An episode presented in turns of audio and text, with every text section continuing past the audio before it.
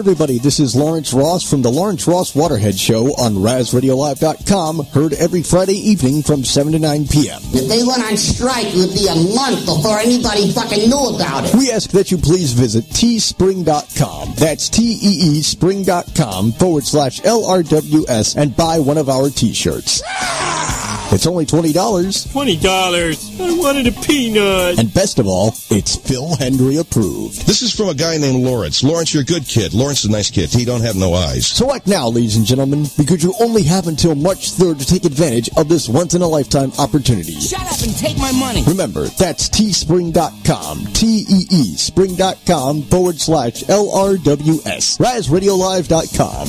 The simple power of truth. Yo, they keep talking about a global solution. Why don't they go back to basics? Gold, silver, commodities, real economy.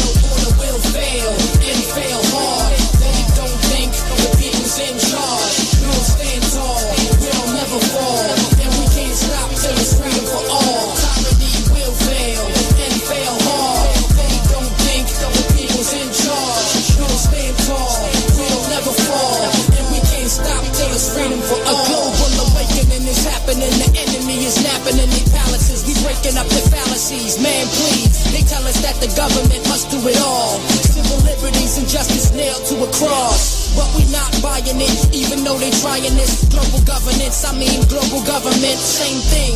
Welcome to the world of double speak.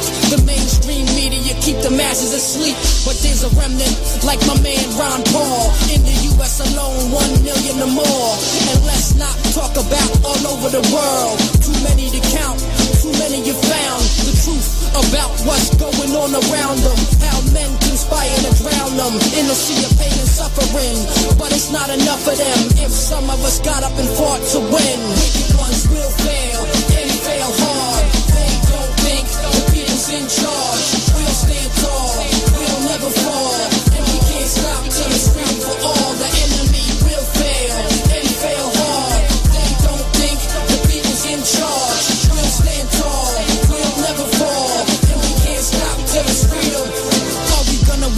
Till they hear the kick down the door when it's too late?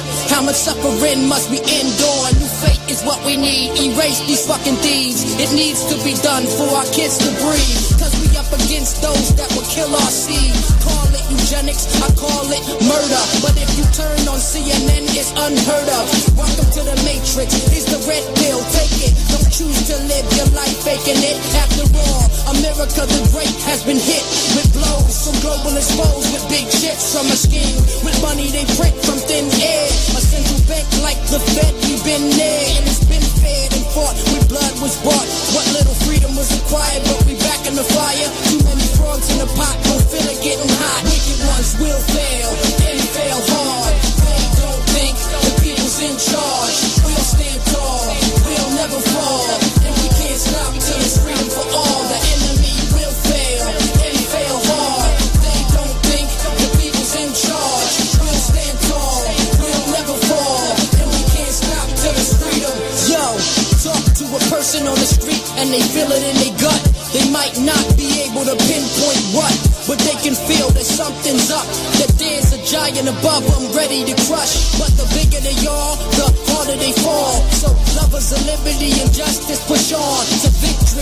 Victory.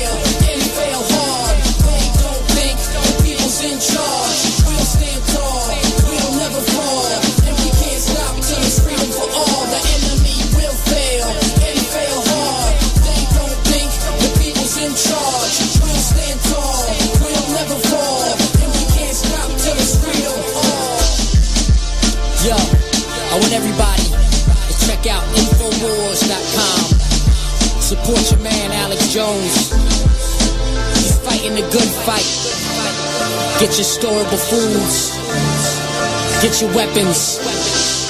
Learn how to live off the land, cause it's about to go down.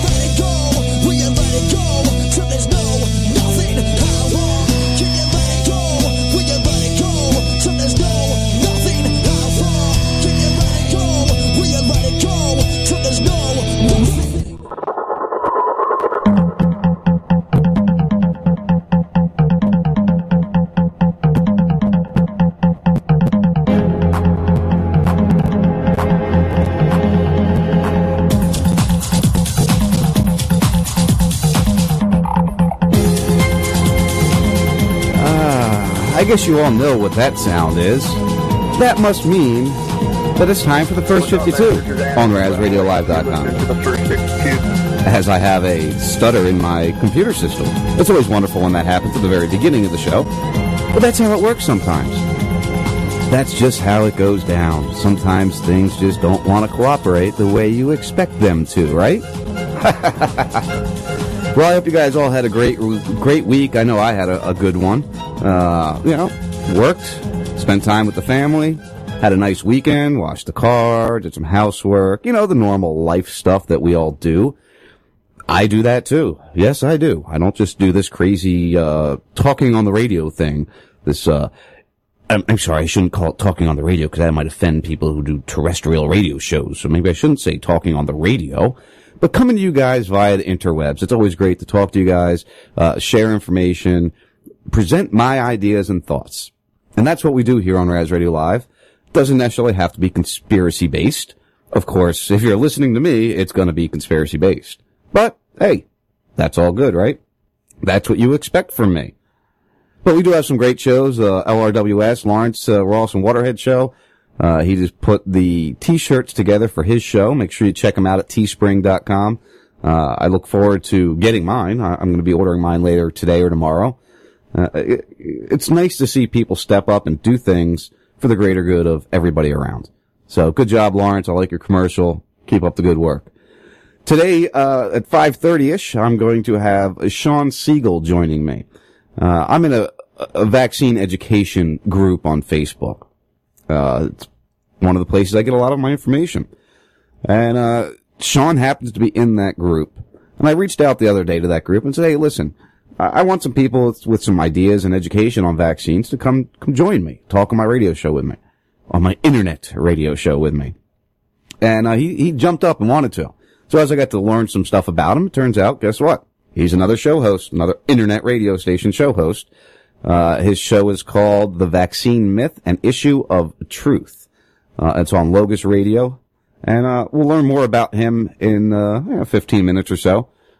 Uh, I'm excited to talk to him, get some uh, ideas from other people, uh, about how, how they handle vaccinations, how they research and get their information and what they believe in. And, and that's all we're here for. We give you our opinion. We tell you what we believe in. We give you the, the route to go to find information and learn for yourself and then decide for yourself. That's what it's all about. So I am very much looking forward to, to talking to him. You know, a lot of times we talk about using social media. We all use it. Uh, uh, shit, I use it a lot. But do you really know how many of your Facebook friends are undercover agents? Do you ever think that maybe there's undercover feds on Facebook doing things, maybe uh, spying on you, checking you out? I mean, don't forget, we talked about it last week. Uh, the TSA is trying to hire hire private contractors to to help with their uh, pre-screening program that they have, and one of the things is to evaluate what's on people's Facebooks. Another reason to be careful of what you share on Facebook. The feds could be checking you out. According to a Justice Department document, the FBI and other law enforcement agencies are using Facebook, Twitter, and the like in their investigations. And in some cases, agents are using false identities to communicate online with suspects or browse their personal information. A civil liberties group which obtained the document is suing the federal government to try to force it to disclose its exact policies for social networking. God forbid we know what they're doing. God forbid we know what's going on. You know, we think that they're there to protect us, that they're there to ensure everything is just right, to ensure that we are safe and that nothing will go wrong. But sometimes they might be out there looking for other things. They might be out there spying on you. Is that possible? Will the federal government spy on you? What would be their reasoning to spy on you? I don't know. I hope that's better. I got some reports. I was a little uh, hot there. You know, it's weird. You don't, you come out of doing this on a Saturday night and you, all of a sudden, for some reason at the beginning of the show, I'm overmodulated every time. I don't get it. Been doing this for three years almost. Go figure. So yeah, just keep your, uh, you know, I don't really care what I post on social media. I post what I want to post. I post what I believe. I post what I want to inform people of. That's what I post on social media. That's why I go to social media. And, I, and you know, am I the number one target of the government? I doubt it. I highly doubt it. But are they watching me? They very well could be. Are they watching you? They very well could be. Does that bother you to think that they might be watching you? It doesn't bother me. I hope they're listening right now. I hope they hear everything I gotta say. Cause why be afraid of the people that are supposed to be there to protect you? Don't fear them. Dress them. Hi guys. Welcome to the show. I hope you're enjoying it. Right? That's how we do it. so many different things have gone on. Um, we're gonna do a little, I guess we'll do a little cop bashing here in the beginning. I got a lot of stuff for after the vaccine gentleman leaves that we'll get into. Some things that maybe I talked about. Know, maybe we had a info assassin on a few months ago and we discussed some things that is now obviously mainstream. Imagine that. Something we talked about being true. Oh, I couldn't imagine that happening. Not for a million years could I imagine that we were right on something. It happens though. It happens far too often. We just don't, you know, it's not as promoted when we're right on something. so, Montego County Sheriff's deputy killed by Na Nocona police officer. You know, one thing we, we really focus on and talk about a lot, especially with me, is, is the police state we live in and how things are continuously getting worse and worse and worse. And of course, there's always the positive story. Uh, a couple weeks ago, there was a story I put out of, uh, I forget where it was. Officer shows up at a church parking lot. Apparently this guy's got a gun, has been threatening people. Cop tries to pat him down. The guy runs, turns around, drops something, bends over, picks it up, turns towards the officer, officer fires. In my opinion, that was a clean shoot. I watched the video multiple times.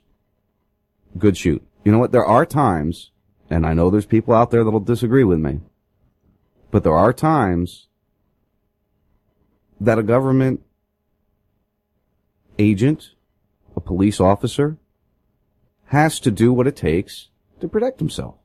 And I'll never deny that. I absolutely uh, feel that, that there's a time I would pull my gun to protect myself. So of course there's a time that somebody in that position may have to pull their gun to protect themselves. So you can't, you know, it's not always about police hate. It's not always about they do everything wrong. And, you know, I get people that send me the, the propaganda stories or sometimes they're good stories. Cop buys some baby food for a guy that was caught shoplifting baby food. Good story. He used his discretion. He used his humanity. And he did the right thing. And that's what we need to see more often. That's the kind of things that will that will bring down some of this hate. We want them on our side. Uh, if you were listening earlier, Jack Blood had uh, Rayford, I forget his last name. He was on Kevin Harris' show a couple weeks ago. Uh, he's from the uh, Law Enforcement Against uh, Prohibition. Another great guy. I know a lot. I, I sat in my pizza shop, Tony's here, that I go to all the time, Little Tony's Pizza, last night and talked with a cop for a good half hour. So he's a local cop. He's actually not even a, really a local cop to me because I live in Charlotte County. Uh, he works for Boca Grande, which is where the Bushes have their vacation homes. Uh, and he's actually a Lee County cop because the only way to get to this island is either by boat or coming through Charlotte County, but it's owned by Lee County, which is where Fort Myers is. Anyway, we sat and we talk. You know, we discuss these things. Believe it or not, I actually sit and talk with law enforcement officers about these subjects. So I'm not afraid to sit down with one of them and talk. To hash it out. Has uh, my mind been changed? Overall, no. Has my mind been changed on cer- certain circumstances? Yes. So back to the story at hand. a Montego County Sheriff's deputy was shot and killed by a no- Nocona police officer who was responding to a disturbance call early Monday morning. These guys can't even not kill them each other.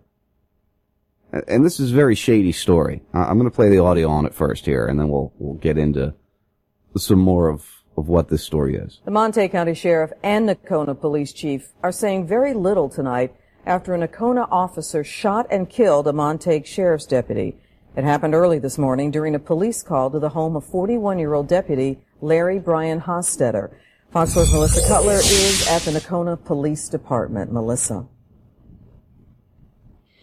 Well, Clarissa, the police chief says that his officer is doing as well as can be expected, at least under the circumstances. He is on administrative leave until this investigation is completed. Sheriff's deputies from neighboring Wichita County blocked off streets well into the afternoon in the small town of Nocona, guarding the home of 41-year-old Larry Hostetter as Texas Rangers conduct an investigation. Hostetter was a Montague County Sheriff's deputy and training officer shot by a Nocona police officer Sunday night. The gunshot that I heard was one single gunshot. Hostetter was off duty at the time. The call came in as a domestic disturbance to the deputy's home. Police declined to elaborate on the nature of the call or who made it. Hostetter was taken to the Nocona hospital where he was pronounced dead. Well, it's, it's never any fun to go through any kind of incident at all like this, but we do have a strong community here in Nocona, lots and lots of support. Hostetter had been in law enforcement since 2000. First with the Nocona Police Department before becoming a sheriff's deputy in January of 2013. Hitting law enforcement especially hard. This not only a devastating case of one officer shooting another, but an officer shooting a former colleague from his own department. Police did not disclose how well the two knew each other, if at all, but it's been hard on the department, even on an experienced sheriff. It's difficult. You know, small department, your family. Um, we just need everybody to support us and, and be there for us. Neighbors feel his pain. It's sad. The more you think about it, the more you, you put yourself in in the situation, and it's a it's a tragedy. And Clarice, we hear that the sheriff's deputy had three children. No ages were given, but they were home at the time of the shooting. Back to you. So here we have a law enforcement officer responding to a domestic disturbance and ends up shooting and killing another law enforcement officer. Think about that. Now, think about how hush hush they are on this. If this was a civilian that was shot and killed, they'd, you know, release all the facts of who was bad and who was doing what and why the guy got shot and he approached and the cop feared for his life and this and that. That's what we would hear if this wasn't a police officer. But because it's one of their own, the community's shocked and, and upset about the loss of an officer. And what about the, what about the, the individuals? What about the lady that was shot and killed? Oh, I'm sorry, accidentally by a police officer because their their five month old puppy uh, was jumping up on him, and he went to shoot the puppy and mistakenly shot the wife that he was there on a domestic call for. Now, turns out the lady just got out of jail earlier that morning for domestic. Does that mean she deserves to die? But the funny thing about this story is, wait, there's more. Yes, there is more to this story. As we all know, um, you know, people like me and, and people in Cop Block and different organizations uh, like to record the police, like to catch them in the act of maybe doing good, maybe doing bad. And that's a, you know, it's a civil right. Uh, you know, if a crime scene is in a house, uh, how far should the road be shut down? You know, how, how far should we keep everybody away? Well, it seems that Fox News, uh, is no better than a cop block. Because they're going to be having a lot of equipment stuff coming in. Okay. So we can't be on their property if we get that permission?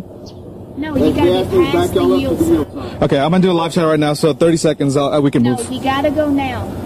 Everybody go. What, what, what's the hill sign? Right there at the yield sign, that's where Oh, the yield sign. Okay. Yes, please. All right. Y'all need to go past the, I'm gonna ruin Here your go, shot, here we go, here we everything go. else. I'm gonna everybody ruin your past the shot. sign, please. Okay. Yeah, and this is breaking news. This is where we believe the shooting Please, happened. We're go being past uh, the moved yield away by the uh, sign, sheriff's department please. here. Uh, they don't Yes. want us uh, anywhere near us. We're live right now. Go we can uh, pa- please. no, uh, don't touch me. Yes, Go we're, we're past trying to the move. We're yield on private sign property now. here, but Now, I'd like to, to point out that they are on a public street. Uh, the cameraman appears to be on a public sidewalk. They are well beyond the yellow, uh, the yellow tape of the police line. Uh, they're not in the middle of the police cars. They're well, well, well beyond all that. But uh, we're in the uh, 100 It doesn't block, 200 matter. block of Go Jordan. past the. Right now, Let's investigators uh, have Let's the home go. cordoned Everybody off while they gather Please evidence. go. They're processing the scene. We have confirmed that a Montague leave. County Sheriff's deputy was shot and killed overnight. Right now, officials are not saying how. We don't know the circumstances that led to the shooting. Now, the Texas Ranger investigating the deputy has not been identified. No word on a suspect. The Montague County Sheriff's Department will be holding a news conference at 9 o'clock this morning over at City Hall to give us more information. Oh, and uh, we're going to move over there harassing and get that information in just a little bit. Back to you guys. Great job by that reporter for not giving in to the law enforcement officer's orders to go somewhere he doesn't really need to go to. That's the scary thing. Why, why, why, why do you have to go all this distance? Oh, you don't want to, you, you don't want the reporting done on the murder of one of your officers by another officer. Things that make you go, hmm, right guys? It really is. It makes you think. All right, when I come back, I should have Sean Siegel on the line, and uh, I will talk to you guys in a couple minutes. I hope you enjoy your break. to the first 52 RazRadioLive.com. It's It's actually the, the very definition of terrorism. They're trying to kill people for a political agenda. It's just, you know, a nicety. So, uh, yeah, just keep in mind, guys, that the news agencies are not there to tell you the truth. They're there to tell you what they're told to tell you. You're still stuck to the American dollar and you're still stuck to American laws. I still want to, to have the freedom to go where I want to go if I need to go. Uh, I think that's the most important thing in my mind, at least. And this goes along. If this is going to be another cum, cum trail, this is going to be another cum trail. I, I've got lesbians and he's got cum trails. okay, why don't you just move along? animals get in the way when you're doing a radio What show. I think is going to, they're going to have to redirect the Americans' mindset. That would have been even more fun. Yeah, that would have been a lot of fun. I I want you all to keep your eyes open and your ears open on what's going on. It's the first 52 RazRadioLive.com. Do do do do do. It's the chemtrails, guys. It's the government lies. It's the poison in the water, then the media lies.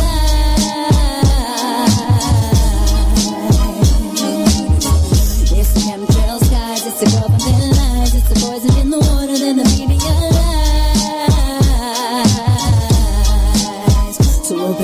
The rise of the chemicals. They got ya. This tyranny is medical. Who shot ya? Military generals masquerade as your doctor. Pills become bullets, then they poison your water. A pharmaceutical army built to slaughter. Torment and mass come for your wife and your daughter. Whoa. Now? They come for the guns. And God and demons disguised as priests and nuns. Time to run. With no place to go except Honduras. With a man called Forto Jones. Skull and bones. The skies with robot drones. Check the infrared radar for UFOs. Silver and gold. Behold, the weather's controlled by genetically modified hybrid clones. Building bunkers with subjects under mind control. Injected and observed in the combat zone. Now come on. It's the chemtrails, guys. It's the government lies. It's the poison in the water, then the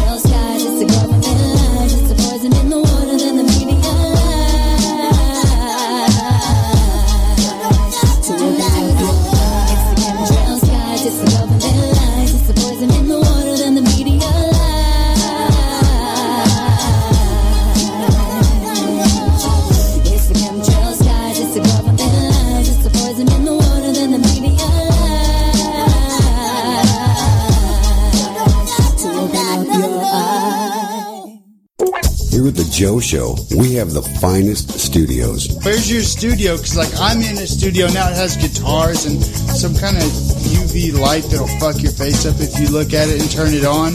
The smartest, most handsome on-air personalities. Price of Liberty is, is ugly. It's not, it's not very pretty. You're not very pretty. We don't talk about religion. So uh, we're actually God's chosen people. So yeah, the chosen ones. I know this. One, I think yeah. the Christians think that you killed their savior. And we're always respectful to women. When they invent the perfect artificial vagina, you broads are out of business. Lobster dinners, the diamond market, it's all going belly up. And smart, well-informed callers. Fuzzy, where are you, you sound like you're Creole or some shit. Where do you crawl out of Baton Rouge? What's What the fuck, son? I'm from Iowa. Hey, you better watch your mouth now talking about Iowa like that. I, I'll slap the dog shit out.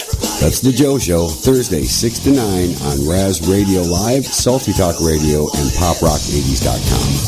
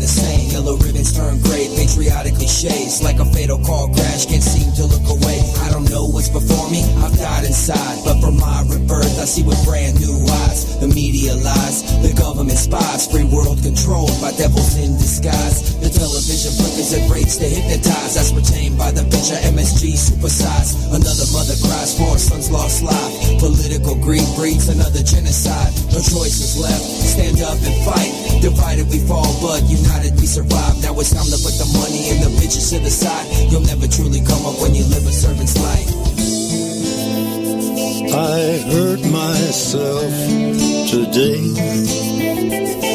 to see if I still feel.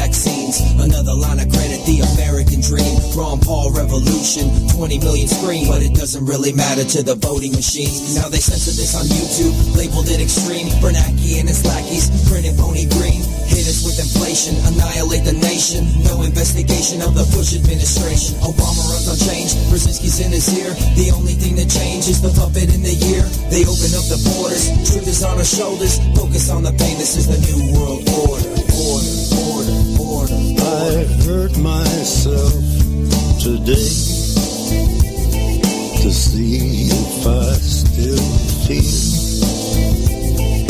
focus on the pain, the only thing that's real. I hurt myself today to see if I still feel. I focus on the pain, the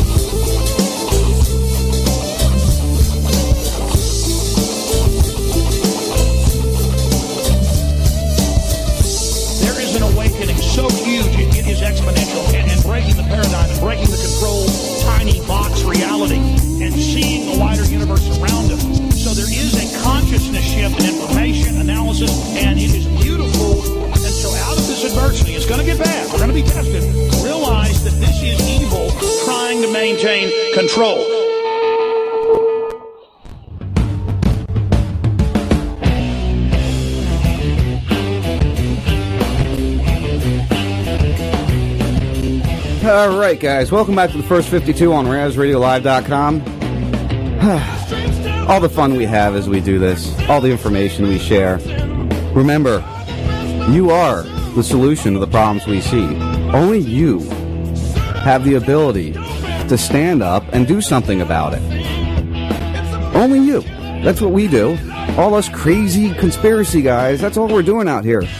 We're just trying to help you. We're just trying to protect you. We're trying to give you information so you have something to go with to to, to educate yourself, to to protect yourself. You know, as you all know, for the past few weeks, uh, vaccines have been on the forefront of everybody's tongue. Everybody's talking about it. Everybody's talking about how the anti-vax community is a bunch of crazy loons that's causing all these diseases. Now, I've been ranting about how it's a bunch of BS and you know, that's not how it is. So I've decided to reach out to some people and, uh, you know, bring them on to discuss why they brought, why they got into the anti-vaccine stance. Now listen, I want to make sure I clarify something here. I may be anti-vaccine, but I'm not anti-science. I understand there is a science to the vaccination process. But one of my issues with it is that you're not introducing the the virus to the body in a natural form. You're, you're not exposing the body to something that the body can then accept. You get sick because you accept it, and your body builds its immunity. So vaccination doesn't do it in a natural way, and that's part of my problem with it. But I'm sure uh, Sean's going to have a lot to talk about as far as as what he believes and how he got into this, and and and why he stands up for this. Uh, Sean Siegel is the host of the Vaccine Myth, an issue of trust on Logos Radio Network. Uh, him and I were talking in the in the break there, and this is a terrestrial based show that goes to the internet also. So I'm I'm curious to see, Sean. First of all, welcome to the first 52. Thanks for joining me. Oh, thank you, Sean. It's a pleasure to be here. It's going to get a little confusing with two Sean's, I guess. Yeah, believe it or not, I've interviewed about seven or eight times, and two times already I've interviewed to someone named Sean. So it, it's it's almost hilarious. Well, it's a good name. You know, it is probably one of the best names out there. Let's be honest. You know. so, Sean, um, we were talking during the break. Uh, you, you've always been into. Well, I don't want to say you've always been into, but uh, you followed conspiracies for a long time, correct? Oh yeah, uh, for quite a while. For quite a while. Uh, and from what I gather, in 2009 is when you kind of went. There's something here. You know, I've got I've got grandchildren I got to concern myself with here. So, what what made you start uh, looking into what's going on with these vaccines? Well, uh, in 2009, indeed, that's if you remember back when, that was when the swine flu was supposed to be uh, killing thousands, if not tens of thousands of people. Of course, it, it was all a ruse. It, it never did happen. Um, but at the same time, they were talking, and the World Health Organization was talking about uh, creating a vaccine. And for the first time in my life, I heard disparaging words about a vaccine. Um, I simply had never heard that before, as is the case with millions and millions of other people still in this nation.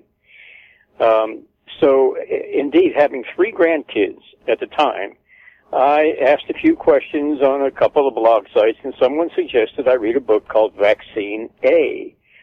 And it turns out Vaccine A is the story of uh, uh, the, hero of the story, or the heroine, if you will, is an immunologist living in Arkansas uh, who uh, was the, the wife of a doctor, and this the doctor was seeing patients who had Gulf War illness, and uh, being an immunologist, she started noticing she couldn't help but notice that all the diseases and disorders uh, which plagued these these folks suffering from Gulf War disease or Gulf War illness were autoimmune in nature.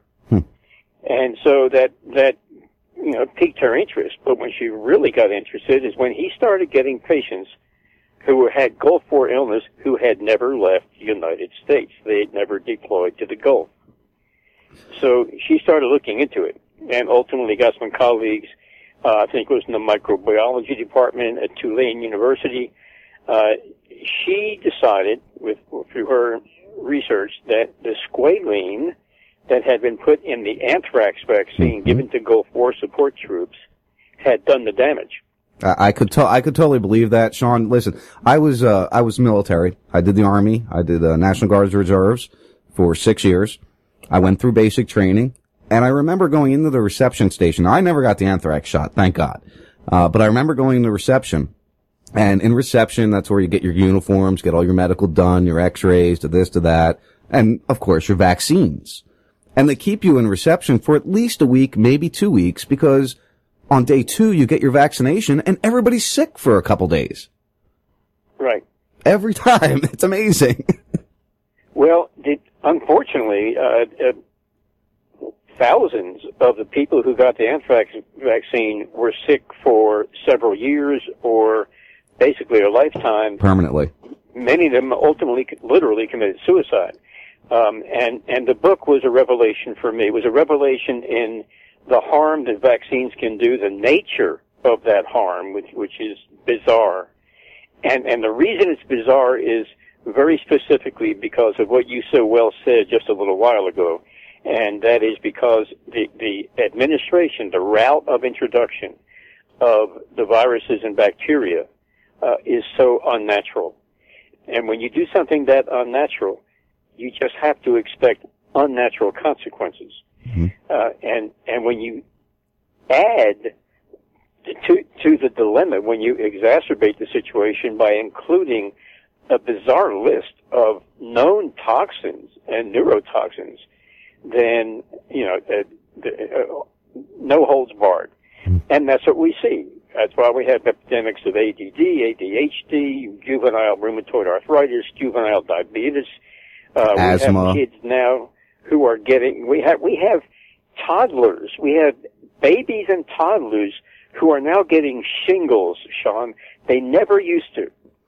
No, that's a disease you usually get after you get chicken pox and then you, you know, in your later days, uh, you know, 50s, 60s, 70s, you'll develop shingles because you had ch- chicken pox prior.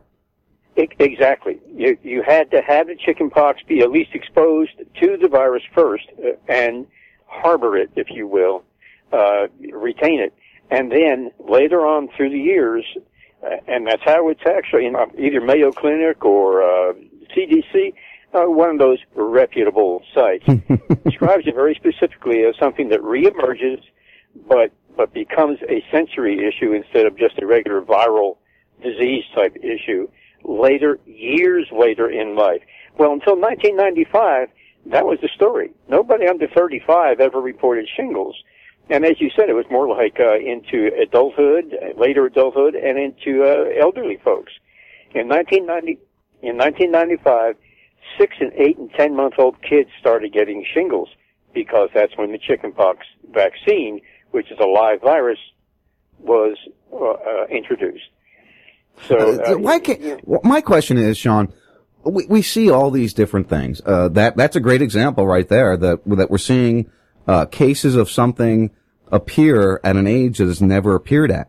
Uh, we see, uh, these other diseases that they tell us aren't uh, related to vaccinations increasing, as, uh, you know, astronomically as we see the vaccine rate increase. Uh, so this is, it- it's common sense to look at it and go, wait a second, this is causing this. Uh, Uh, you're an older gentleman. Uh, based on our talk earlier, I got to guess you're about what 72 or so.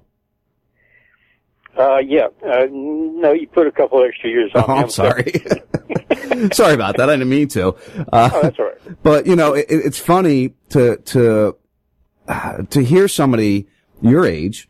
Uh, you were a young child before vaccines were really used that often. Did you ever have the measles? Um, I don't remember. My I, I do remember my mother told me that of the three, we're talking measles, mumps, and rubella. Um, uh, I'm sorry, measles, mumps, and chickenpox. I did have the chickenpox, so uh, I don't know that I had measles or not. And you were never vaccinated for them as a child. Oh no, the vaccines didn't exist when I was a child. Right, right. So it wasn't really that big of a deal back then, was it? Uh, it it was not that big a, de- a deal. In fact, it was it was so not big a deal that parents would often send their kids out if they knew that a neighbor or someone down the street in another neighborhood uh, had a child that had measles. Send the kid out to be exposed to get the disease out of the way. Uh, that they knew that that there'd be no problem recovering from it, and they they also knew that it would it would leave behind a lifetime of robust natural immunity. Yep. Yep. And that's what my parents used to do. And, and, and when I was a kid, I'm, I'm 40. And when I was a kid, we'd have chicken chickenpox parties. And when the neighborhood kid got a chicken chickenpox, everybody went over there and hung out at the house for the day. It was just how you protected your child. Right. I'll tell you, if if uh, if if your listeners want to check this out, it's very easy to do. There's someone put together uh, a a string of excerpts from TV shows and movies back in the 50s and 60s, uh, and it it's on YouTube, and it's called Measles back in the day before the marketing of the vaccine, or pretty close to that. You, you'll you'll find it. Measles back in the day will get it for you, and it's uh, it's excerpts from uh, the Donna Reed show, from the Brady Bunch, and there's one funny little excerpt from the Flintstones. But in every one of these, measles is handled as though it's absolutely not a problem. It's simply, uh, in fact, in the Donna Reed show, the one of the, the fellas complains because his his he's the agent of a singer uh, who has a scheduled performance which he can no longer carry out because he's got measles. But they have to let the fans know something, and he's a little bit discouraged because it's only measles that he can tell his fans uh, is is the reason for the guy not showing up. It wasn't serious enough for him to even let out the news. I mean, measles is so so unlike the way it's characterized by the CDC, which on its website says it's the deadliest of the fever rash diseases. it's amazing when they say that kind. You know, it's funny. Uh, September, October, August, we're watching the the Ebola scare, and of course that died out. And uh, was it mid January, late January? They they sent a the vaccine uh, over to uh, the to where the hell was it in Africa there. Uh, they sent the vaccine out, and I, I said in August, October that we would see a increase in the propaganda on Ebola coming up. I, and I think this is the first step to to that increase in propaganda because they always have to start start with something that really scares people, that is a commonplace thing, uh, which is the measles. Uh, whether people want to believe it or not, people still it hasn't been eradicated from the U.S. ever. Uh, They say it's been eradicated in 2000. Well, guess what? We still have cases of measles after 2000. So how could something be eradicated if we're still getting cases? So is this the big scare to, to push us into the, when the Ebola vaccine finally comes to get everybody into that? Um, well, I don't know. Ebola seems to have died out. The, the, focus seems to have shifted completely to the measles, and and the reason is becoming painfully obvious. Um, they're actually now talking about two two senators are talking about introducing a federal bill. This will be the first time uh, that that addresses vaccination. They're talking about making it mandatory, no exemptions allowed no non-medical exemptions allowed, mandatory for all the all the kids participating in um, oh what's what's the program they got going on? It's a federal program for kids. Oh, the Um, kid care type insurance program? Um, yeah, w- one of the federal programs that educates kids. Um, I, I should know it. I'm not sitting in front of my computer, but it's a big one, and and they are talking about now, and this is all on the back of the measles scare. All of this. Uh, it, making it for the first time, like I say, introduced into federal legislation, and uh, they've tried to pass it through in a rule, I think. But uh, that's where all this is heading. There are at least a half a dozen states right now, including my own, Texas, where now bills are being introduced in the committee to further restrict the non-medical exemptions that already exist. Well, your your them more- state, Texas, has already had a bunch of issues. Uh, if we go back to 09, uh, 08, 09, uh, 2010 with the Gardasil, and you had your your buddy Perry there uh, you know, basically trying to make it mandatory and damaged a lot of young girls. Um, it's it's killing kids. Gardasil's got by far the worst track record uh, per vaccine than by far than any of the others. There so far there's about 180, maybe over 200 now, uh, deaths attributed to Gardasil. And uh, I must mention quickly that even the CDC will tell you on their website that quote only a small fraction of actual adverse vaccine reactions ever get reported. And uh, the Journal of the American Medical Association once published the results of a study that was relevant. It wasn't specifically vaccines, but it was relevant.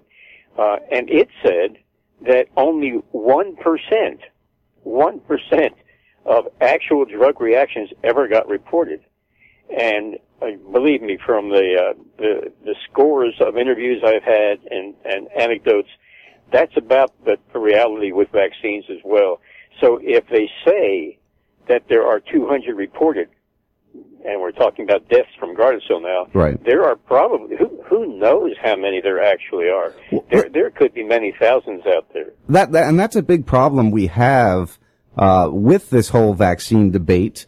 Uh, you know, us, us crazy anti-vax people uh, is that uh, nothing's really reported in a proper way. Like they they won't connect uh, a disease or a death or you know. Remember SIDS? I, I just read an article today about SIDS. Uh, it was in my local paper. How they're going to stop um, using the term SIDS so often, and they're going to try to really look at what's causing it. Well, a lot of people believe, I'm sure you're one of them as well as I am, that the SIDS crisis is really related to vaccines. Uh, very much so. Uh, there, there's a woman. Uh, she's wonderful. Uh, she's elderly, but no, she she's she's still full of fire.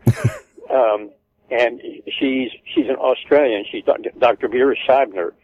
And three decades ago, she and her husband performed what they call the cot watch studies. Now, in in Australia, SIDS is called cot death.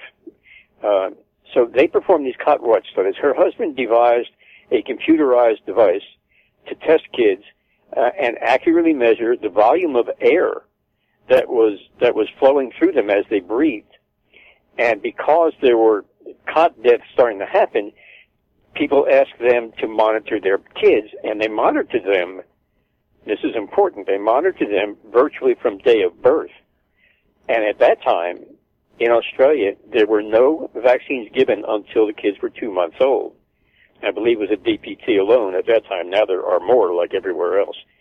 But up to the point of two months, there were very few relatively minor incidents happening with the kids. Within 10 hours, within 10 hours of getting the vaccine, a whole bunch of these kids had a traumatic incident uh, where 95 up to 95 percent of loss of volume of air during breathing. I mean, the respiration was se- severely uh, traumatized, and you can see obviously that that's a potentially catastrophic situation. And what they would do is an alarm went off when that happened, and the parents would run in and wake the kids and grab them. We can only assume at this point that had they not done that, there was as good as likely a chance as not those kids would have died, would have passed away. I've gone through that with a family member actually, and um, I honestly, I I believe they vaccinated. I can't say for sure because it's something that unfortunately certain people you can't discuss these things with because it becomes a a major issue. And when you're in a family and you don't want to cause a turmoil, sometimes you have to just back up and go, "You're going to do what you're going to do." Uh, And she had to wear a monitor, and uh, it was it was a really rough six months. And and fortunately enough, now she's two and a half years old, uh, very healthy, uh, doing well. Uh, but it was a scary period of time. I want to take you back to what you were saying, though, um, how the vaccine hysteria could spark a totali- total- totalitarian nightmare, uh, which is basically what you were addressing. Uh, WND put that article out earlier this week, and I found it very good. I'm going to read one section of it. Because it's a long or- article, but I, I want to read this because it's an argument I get with all the time. This goes on anything. This goes on, on if you believe in chemtrails. This goes on 9/11. This goes on anything that that, that, that climate change. Uh, if, if somebody wants to quote science to you, I think this is a great um, paragraph to read or, or to recite. And it's science is never concluded. Mr. Obama and other ideologists may think the truth is finalized, but the real reality is our understanding of disease and treatment are constantly being updated. Just like Newton's mechanical paradigm of the universe was su- supplanted by Einstein's physics, and physics today modified that view, medical truth is not the truth for long. In an attempt to quali- qualify change in medicine, years ago a cardiologist journal discussed the half-life of truth. Cardiologists look back in their journals at 20-year-old articles to see how much of what was believed then was still believed to be true. The answer, 50%. So in cardiology, at least, and in all the medical to greater or lesser degree, only half of what is believed now will be, still be true 20 years or so. So I think, I think that's prolific to think, you know, science is never concluded. Science is never finalized. Science is ever growing and there's always new things to learn and new things hidden from us. Yeah, yeah. Science science is a journey. I mean, it, it's just a it, it's a collection of truth after truth. It, it it's never static, uh, nor could it be. Uh, and and it's um, it's dependent on power of observation, intelligence, and sincerity. And where I would go is to a couple of other quotes that I have that are fascinating. One is from uh, a, the, the gentleman who was the editor in chief of the British Medical Journal. The other, she was the editor of the New England Journal of Medicine. Both of them internationally highly reputed medical journals. And both of them said the same thing, that after their two and three decades of experience, that they were sorry to have to say that they had lost all faith in the peer review research process because it, it was corrupted and it was, uh, it simply wasn't working. Sean, that, that's very funny you said that because when you started talking, I wrote on my little notepad here, peer reviewed studies. Cause that is one of the biggest things that people throw in our face constantly when this discussion comes up. Oh, well, is that, is that research peer reviewed? Peer reviewed is a bunch of crap. It's bought. It, it, it doesn't, it, it doesn't show you anything. It's a group of people like-minded. They're going to go, yeah, you give me uh, a hundred thousand dollars. I'll say that works. And that's all it is. Right. Well, unless it's done by people who are genuine. I mean, I, I hate to bring up a sincerity trial, but that, you know, isn't, isn't that the fact of life? That's what it comes down to. If, if you have people who are sincere in their effort, and, and of course are intelligent and, and can observe correctly and can, uh, communicate correctly and, and write down the results, then yeah, you would expect to get pretty good results from peer-reviewed literature. The problem is that indeed it has been corrupted. Um, I'll, I'll go to. Uh, I've got an article. Uh, I would ask folks to, to visit my Facebook page too. It's uh, um, it, Sean Siegel, S H A W N S I E G E L, and I have a collection of over thirty uh, notes, and each one of them is like a little essay, and uh, has a lot of information about a specific vaccine issue, and and there's there's one called the nature of the beast, and it talks about the beast, which in this case is the CDC, and their nature, because we were discussing. Oh, they're there to protect us, Sean. Stop. You know they're there to, to protect us and make sure we're okay, just like the FDA, just like the FCC, just like the Department of, uh, whatever the hell else they want to make up, right? They're there to protect us. Come on. I'm being sarcastic, just so you know. Yeah, no, I know. I was going to ask if I could write that down. If I wasn't to be a stand-up comedian, that'd be my first joke. you know, no, these these people, uh, they should be pilloried. I mean, for what they're doing. You know, the old tar and feather. Right. Uh, it used to it used to work. I'm sure it still will. Um, no, you know, uh, let's get right down to what actually the the second little event that brought me in earnest into researching vaccines back in 2009 again. At the same time, I was reading the book I mentioned, Vaccine A, uh, Dr. Sherry Tenpenny uh, came to Austin, Texas. Um, she, she and another woman in town, they actually debated the director of the Dallas County uh, Public Health Department, which was kind of an interesting uh, evening as well. But the following morning, she gave a private seminar that I attended. There were uh, 10 of us up there, maybe 12. And in the seminar, she said the CDC in 1955, right after the polio vaccine came out, radically changed the definition of the disease. And I said, excuse me, but that stinks because it doesn't take anything more than common sense to realize that if you're going to go through 10, uh, I'm sorry, uh, 10 years, through a, a decade or two or three of subsequent assessment of how effective the polio vaccine is at preventing polio, the last thing in the world you'd want to do is change the definition of polio as soon as you bring the vaccine out. Right. They they not only changed it, they in essence eliminated it. The the moves they made in 1955 over a decade or two uh, had the effect of eliminating the diagnosis of polio.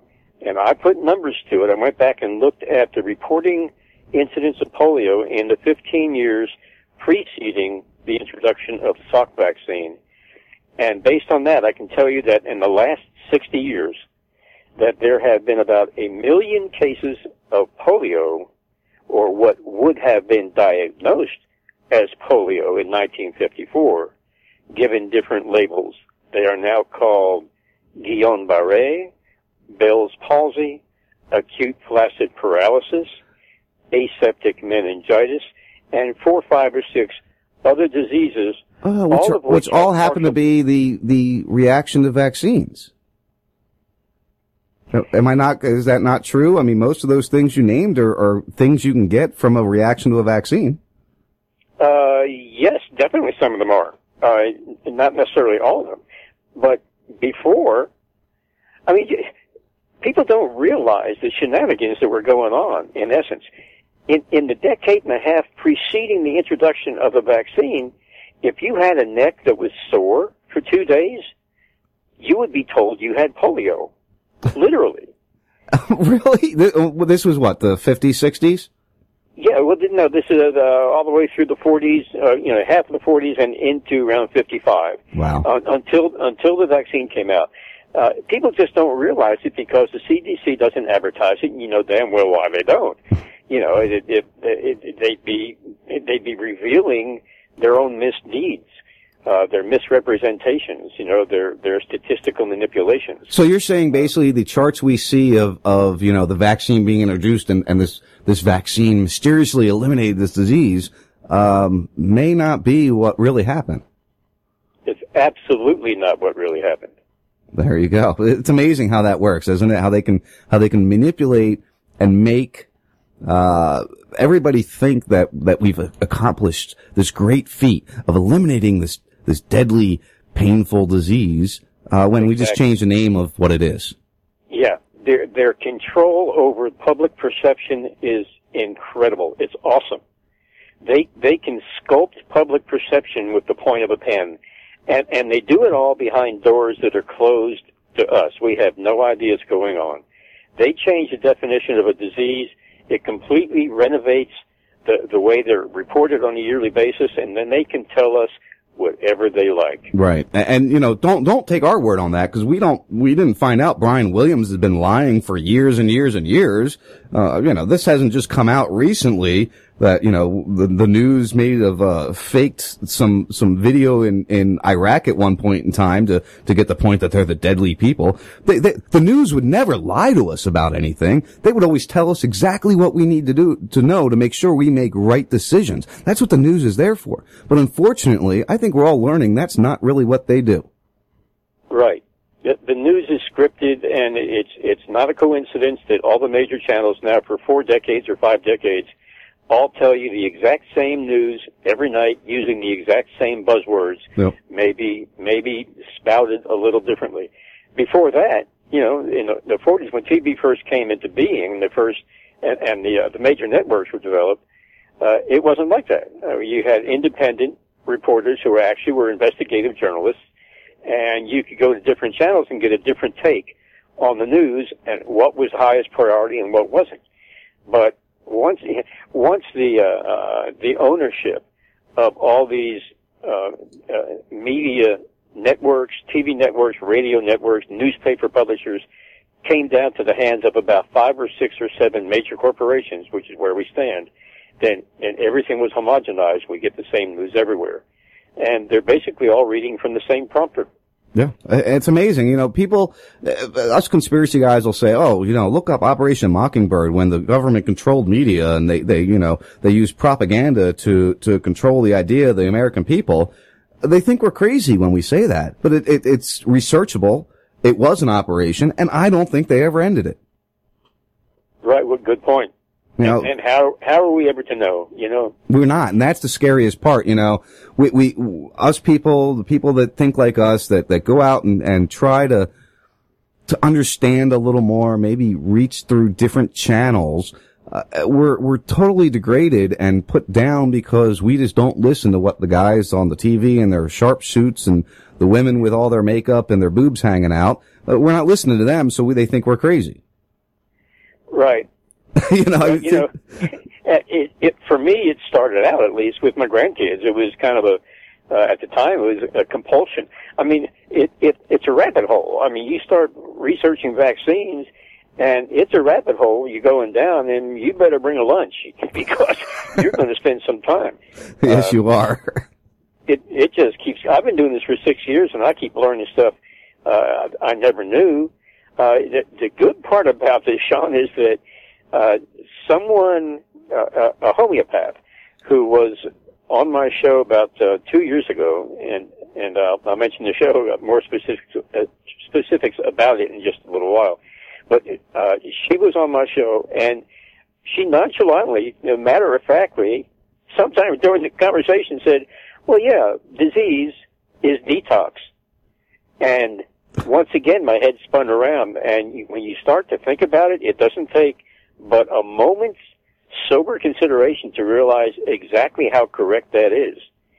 That, and then you can back it up by going to Mayo Clinic, to the National Institutes of Health, and look up fever, look up cough, look up rash, look up nausea. Those are all immune reactions, the specific purposes of which are to bring you back to wellness. The fever burns off the the uh, infection. Nausea rids your body of whatever is in your digestive tract that is toxic. Rash is uh, toxins coming out from internal areas, you know, from inside the body.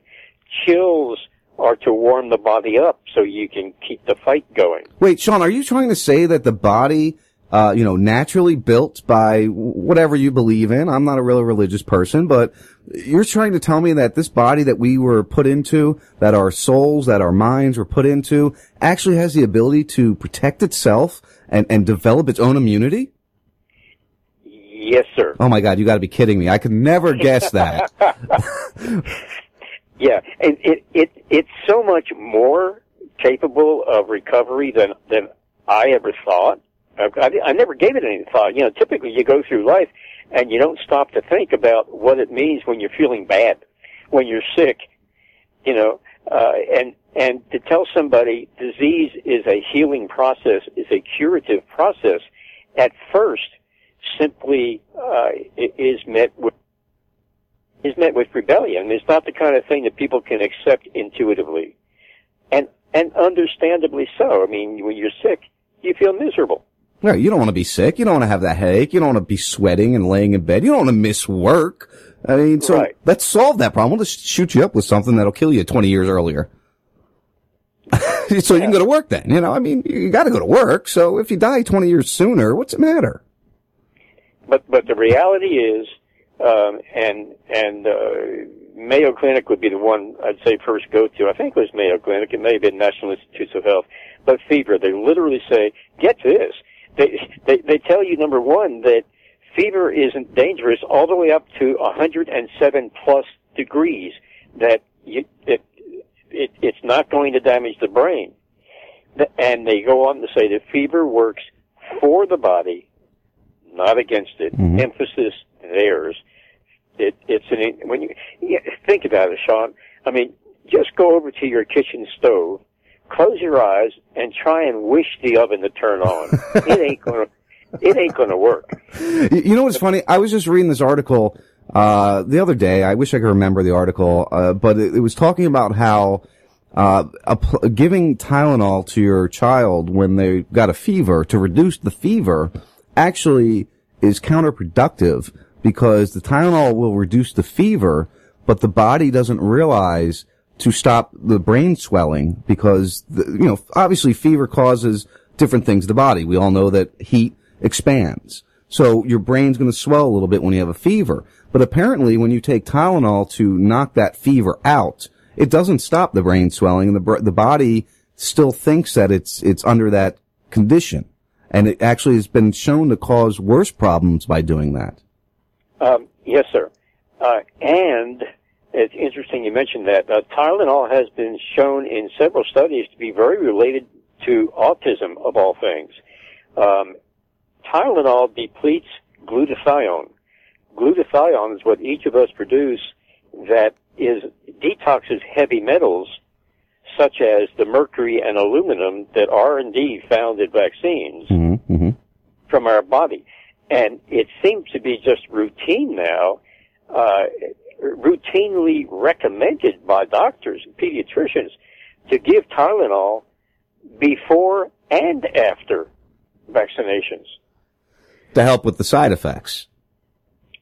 Um, yeah, Yeah. they they don't want to be bothered with the details. then, uh, God forbid you know the details, you might actually go, oh, wait a second, I don't want to do that. My, my son, you know, I, I've got three kids. I've got a 19 year old who's going to give, make me my gra- uh, grandpa here in two weeks, or two months, I mean. I've got a 13 year old and I've got a six year old. Um, my first two children, I wasn't highly involved with them in the very beginning as far as vaccine, vaccines and all that, but their mother was smart enough not to give them to her. Uh, our, s mine and my wife's son, uh, received his first few vaccines up until about three months old when we started learning all this and decided, you know what?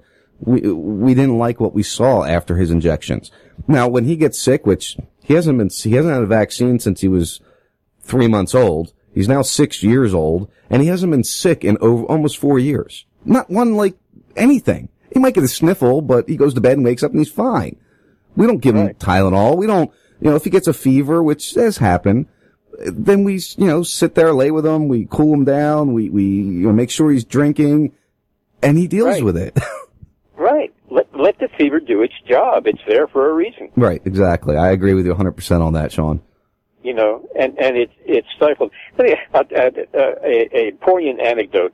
Um, there's one particular Facebook page uh, that it, it, it's moms who are questioning vaccines, and it's it's been going on now for about four years, five years, and way back three years ago, somebody, uh, one of the mothers, she posted a comment that was enlightening, uh, and it, it, it was uh, it was joyful as well her comment was ecstatic. The reason she was ecstatic is because her daughter, who had been vaccine injured three years before that, had for the first time in those three years successfully mounted a fever, and she was happy as a lark. Now, when you think about it, I mean, that mother had spent those three years learning, and she did it right. She'd come to appreciate that that the immune responses we see displayed as the symptoms of disease are a positive healing process and you want the body to be able to react like that. You don't want to stifle that ability. Right, because you, you, you build a stronger immune system, you build a stronger body. Uh, down the road, you'll be healthier. Uh, you won't have these these things in there that are doing damage. Uh, and that's something I want to address. You know, as we get into these things with this whole measles blow up right now, these poor parents that have been enduring damage to their children that they truly believe was caused and I mean, I, I would agree with them, but they truly believe it was caused by a vaccine. They were the ones caring for that child prior and after the vaccine. They can see the difference, and they're even uh, uh, talked down to and made to sound like uh, crazy kooks, and they have to suffer through this. Right. Yeah, it's it's um, it's cognitive dissonance is what it is. I mean, you and, and it's understandable. I mean, we have still the the great majority of people who are getting their news from the mass media, Right. and they are constantly told through their through the decades of their lives that vaccines are good, that they're safe and effective, and you know as well as I do, when people hear the word safe, they assume that means it simply can't harm, that it's not going to harm them. Uh, if if they do realize the harm that vaccines can do, they think about it for a second because everybody is so upbeat about it, and their doctors are telling them, the people they've been taught to trust are telling them that there's no problem, and so they go ahead and do it. Uh, little do they know that doctors in, in medical school, MDs, are taught nothing substantial about the reality or the nature or the extent of vaccine damage. I've, I've interviewed 14 MDs at this point, and I've asked the same question of every one of them. Were you given any information in medical school uh, about uh, the neurological disorders, the autoimmune diseases that can come from uh, as, as a result of vaccination? And uh, in one voice, they they say no. They were given just a few hours of training in vaccines, and what they were given is exactly what you would expect: the names of the vaccines, what they're for, and the vaccine schedule. Mm-hmm. And they learn nothing about the negative side at all of vaccines. And to be clear, again, the negative side includes lupus, includes Guillain-Barré, includes transverse myelitis, includes cardiac arrest, includes death, uh, includes autism, includes ADHD, includes asthma, includes allergies, includes rheumatoid arthritis. hmm It's all those Uh, things. It's amazing. We just saw this. Uh, I, I can't remember the town, but the the young five year old girl had her flu shot a few weeks, and then she died of cardiac arrest out of nowhere. I don't, I don't know if you saw that story or not, but we see these reactions happening on a regular basis. And, and they're covered up and said there's something else. Uh, you got the story of, of the girl in Baltimore, the little infant in Baltimore that got her MMR vaccine. Uh, and it came out, oh my God, this girl got her vaccine and now she got the measles. And then, of course, throughout the whole thing, they come back and say, oh, it's no big deal. It was just a, a reaction to the vaccine that she's showing signs of the measles. How did this, how did this outbreak start? You know, they, they, they want to try to blame us crazy, uh, anti-vax people for not vaccinating our children. That's why this outbreak started. Well, because you're anti-vaccine and because you don't vaccinate your child doesn't mean your child produces this virus to spread. It had to be started somewhere else. Yeah, it, exactly. Well said. And, and uh, I, I know people in the uh, the anti-vax community, if you will, uh, who will say, "No, no, no, it's the vaccinated people who are who are starting it." And, and I go, "No, no, no. How can you point a finger? I mean, you take a look at Disneyland. How many thousands of people a day went through Disneyland? How in the world is anybody supposed to specify who started an, an outbreak of measles?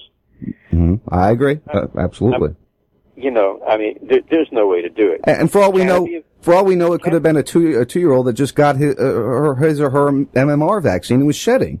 I mean, for all we Oh, it- know. Yeah, no, it definitely could be a vaccinated person, uh, but it also could be an unvaccinated person. You know? Right. Well, yeah, it could have been somebody that came from another country who doesn't have vaccines and, and happened to be carrying the virus with them. Uh, yeah, or an American. I mean, uh, one of the things in one one of my uh, notes, I forget which one now, uh, but but I looked up uh, again. I like to go to Mayo Clinic and, and those sorts of uh, resources because uh, because they're so well reputed. Uh, and they basically said that that pathogens are all around us. They're uh, that that germs are everywhere. They're they're on us. They're on our food you never know when you're going to be exposed. You can be walking down the street. If there's more than four or five people around you, how many of those people were sick the day before or uh, are developing an infection as we speak? Because once you are exposed to a pathogen, it takes anywhere from three days to three weeks, sometimes a lot longer than that, before the symptoms develop. So, you know, you, you can infect somebody as you're getting ready to display the symptoms or in the days just after the symptoms dissipate. Ha- or somebody can be in the middle of it and they had to go to work because they couldn't afford to lose a day's pay. Right. And And you walking down the street in any crowd, you you can be walking up and down the aisles at the grocery store. You have no idea who breathed what into the air uh, 30 seconds before. Where you know, it's it's just, it's ludicrous indeed to say the unvaccinated people are uh, responsible for spreading diseases that they're any more of a threat than the vaccinated. Well, they have to find a way to make us look bad, uh, so that the pharmaceutical companies can can rake in the money because everybody will be afraid now to go get vaccines. To touch on something you said though, when you were talking about doctors, and this is something I say all the time on my show, is that these doctors, you know what, they go through a lot of schooling and, and they learn a lot of good things. But when it comes down to medicines, they don't learn anything about it. They have pharmaceutical reps that show up at their door with lunch or dinner or snack or whatever and, and come in there all dressed nice and, and tell them that they need this drug, uh, wh- whether it be a vaccine or a drug to, to take care of this. And this is the only thing they should be using. And this is the best product we have and just use it. And, and that's all they know. They don't know, uh, anything beyond that. That's why your pharmacist is your last line of defense. Now we don't use I haven't been to a doctor myself in five years. Uh, my son had to go to one to get his, his physical to go to elementary school, but that was the first time he had seen a doctor in three years. And he was scared. He's like, what's going on here? What are these guys in these white coats? What do they want with me? Because we don't use it. We don't, we, we do not use it. I refuse. You know, I had people, I was in, I, I hurt a rib and I was barely able to stand up and I had people offering me pain pills. I said, no, I won't take that. I'll deal with the pain. Now, the doctors don't understand that part of it. And people think I'm crazy when I say that. But I think you get that. I think you understand that. Yeah, of course. Yeah, I mean, the, the, the symptoms of, of pain, or the symptoms of illness or disorder are there for a reason. Uh, and sometimes they're there to let you know if you have a pain in the knee, not to use the knee for a couple of days. You know, uh, assuming it's a, it's a temporary pain. Uh, all, all those symptoms are there for a reason. If it become unbearable, that's one thing. But, but, I mean, I did the same thing. I have, I have lower back problems. I don't, uh, I, once in a while when they got really, really badly, uh, were affecting me badly, then yeah, I, I took a couple of painkillers. But, uh, it, it wasn't very often and it's been years since I've done that, but I've still got the problems. Right. You know, Well, if they'd give us our natural painkiller that we could use, you know, marijuana, I'm, I'm a big proponent of legalized medical and recreational marijuana. Uh, that helps out a lot. You know, it might take that edge off enough that you can get through the day. You might still be suffering a little bit, but you'll get through the day. Um, yeah, yeah, I went to college. I, I, I know about marijuana. All right, Sean, let's, uh, excuse me, let's get, uh, let, let's talk about your show, where people can find it. Um, and you and I need to talk a little more because I, I was going through your Facebook page and I saw all your notes. Um, I, I, I think if we do what we discussed, because we might bring, you know, simulcast your show here on Ras Radio. And if we do that, I'd like to give you a section on my website to put your notes on, because that'll get out a little better. Um, and I'll walk you through how to post them and stuff if that's something that you're interested in. We'll discuss that down the road, but I wanted to throw it out while I was thinking about it. Uh, that's an interesting idea. Um, yeah, let me let me tell folks about the uh, the show. Uh, it's called "The Vaccine Myth: An Issue of Trust," and it's on Sundays from two to four p.m. Central Time, and it can be heard live on Logos Logos Network dot com. Um, it, it's a local radio station here. The folks that run it have have a website. Uh, and they broadcast, of course, internationally. Um, and, and there are indeed some other local stations around the country that do pick up the signal and broadcast it locally. Uh, you would pick it up too, that would, that would be dynamite. Yeah, I, I, So again- we'll talk about that. We'll definitely get that all together because I, I got the time uh, open there, so why not put something uh, educational and useful there? Um, you, you know, Yeah, so Uh, I, you know, I've interviewed Andy Wakefield. Uh, Sherry Tenpenny is, is kind of a regular guest on the show. Uh, Dr. Suzanne Humphries is as well. She's a nephrologist who, uh, I, I have the greatest admiration in the world for her. She, uh, she was a practicing nephrologist, MD, worked in a hospital for 15 years when she started noticing that when the hospital vaccinated her, her kidney patients, that they took a turn for the worse imagine that. and and they wouldn't stop. And she started researching vaccines, and what she found uh, ultimately forced her to leave the hospital. She left the bulk of the profession behind. Um, Yeah, I've heard of Dr. Humphries before. She's, uh, and Dr. Pen, Ten, uh, Tenpenny and Wakefield. I mean, they're all people that are, if you pay attention to this at all, uh, you've heard their names pass through and they do some great research. Uh, are, they do. uh, Sean, And, and, and let, go me, ahead. let me throw this in. I've, I've, I've interviewed them, and I, I wanted to let you know about another good access to my archives. It's it, I have a YouTube channel. They're not videos, uh, but the YouTube channel you don't have to download. You can you can simply click on it. Uh, it's called. You can access it by going to vaccinemyth.org. Vaccinemyth.org. It will take you to a, a platform uh, where you can donate money to my show, which I will always gratefully accept. But you can also go right to the directory, and I've got I've got about 135 interviews of all the doctors I named, lots of parents of vaccine damaged kids, uh, researchers, immunologists, uh, lots of folks with lots of good good information in those interviews. Well, that sounds like a, a, great thing. So that's uh, vaccinemyth.org. Make sure you guys check that out. Uh, Logos Radio Network. You can search that and find it. If you're in Texas, you can probably pick it up terrestrial. Uh, you know, Sean, I want to thank you again for joining me. We'll have to do this again, and we're going to talk some more about what we can do for you in the future.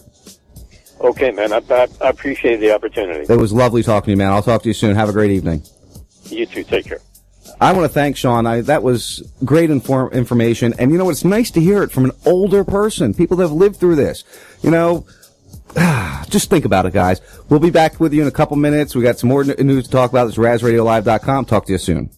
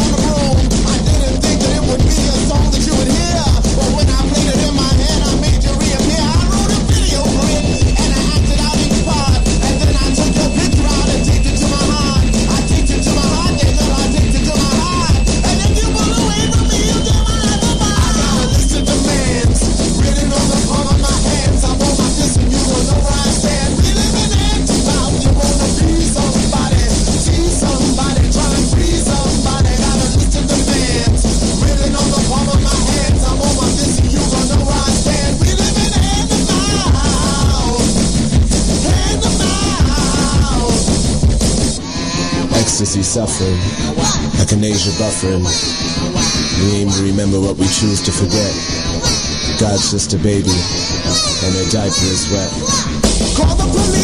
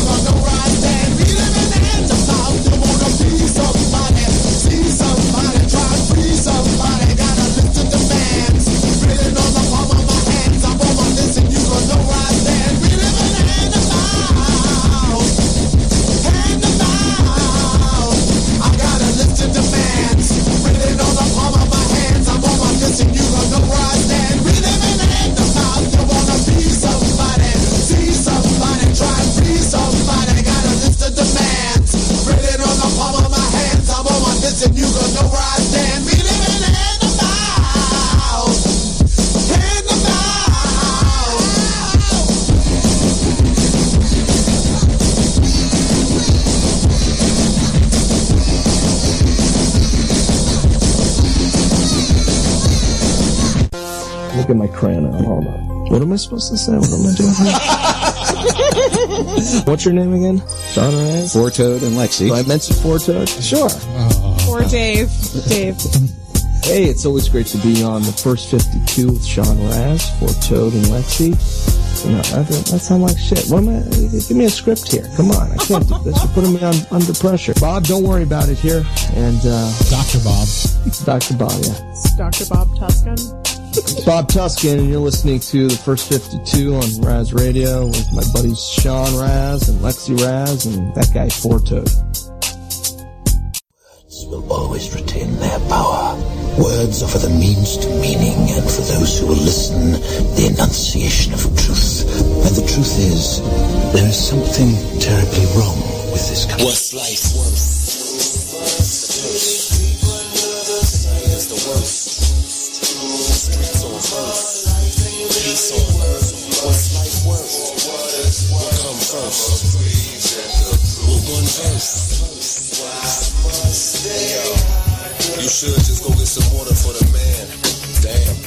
overstaying your three hundred thousand dollar debut was two grand. I got a cool million to run. Chances of them fucking with me is like two trillion to one. It can't happen while you and your man yapping. You're all about talk, my squad demand action. Stay with a rare repartee. The shit that they do speak so loud I can't hear what they say. Every day we just get a little bit more advanced and we never gonna digress, only further the circumstance. The system is designed to get burglars the urge to and put some people in positions where murder is worth the chance. Fuck a poetic license, brother, when I ain't writing to enlighten, son, I'm spitting to simply ravage a kitten. Expose them, devils trying to demonize my mission and vilify my philanthropic What's life worse? No doubt it's all about the purse. Grip your pocketbook tight, tonight is the worst. Greedy capitalists got the streets on first and they wishing for peace on earth. What's life worth? Ask yourself what come first. How much can one do with one verse? Do you wanna get in touch with the universe? Do you wanna cause death or give birth? What's life worth when you're living inside a virtual prison and information you give is essentially science fiction? Juices a robbery victim, used to the sodomy system. Your future's poverty stricken, computer lottery picking. It's almost like a brand new world is getting ushered in. It's hard to tell the Republicans from the Republicans. Could you ever notice a difference in the beginning? Or was it just an illusion created they're using multiplication, it's not true to addition. Economists don't know how to subtract, just do the division. Society is greed stricken, sipping red rum, stepping over half dead bums to feed pigeons. It's an illusion of safety and it's a hazard when the only real choices you got is paper and plastic. This shit is truly terrifying when old rich men keep designing wars for young poor people to die in. Globalism, control of the earth. Yes, my friend, what do you think your life's really worth? Guess again. Globalism, control of the earth. That's the truth. What do you think? What do you think? Think your life worth? No doubt it's all about the purse. Grip your pocketbook tight tonight is the worst. Greedy capitalists got the streets on burst and they pushing for a peace on earth. What's life worth? Ask yourself what come first. How much can one do with one verse? Do you wanna get in touch with the universe? Do you wanna cause death or give birth? What is life? as to whether or not you are in fact viable. Your differences with the Republicans on the, the with the rest of the Republicans on this stage has raised questions about whether or not you can actually win the general the Republican nomination, sir. Well, we've only had two little primaries so far, so it's pretty premature to decide which one is going to be the candidate. But you know, when when you think about it, if you measured everything I've ever said, every vote I've ever taken against the Constitution, you know, I'm strict constitutionalist. Are you suggesting the Republicans should write me off because I'm a strict constitutionalist? I'm the most conservative member here. I have voted, you know, against more spending and wasting government than anybody else. So you're suggesting that I'm not and the Republicans don't want me because I'm a strict fiscal conservative? Because I believe in civil liberties? Why should we not be, be defending civil liberties? And why should we not be de- talking about foreign policy that used to be the part of the Republican Party? Mr. Republican Robert Taft didn't even want us to be in NATO. And you're saying now that we have to continue to borrow money from China to finance this empire that we can't afford? I, let me see if I get this right. We, we need to borrow $10 billion from China, and then we give it to Musharraf, who's a military dictator who overthrew an elected government And then we go to war, we lose all these lives promoting democracy in Iran. I mean, what's going on here? And you're saying, and you're saying that this insinuation that I am less Republican because of that?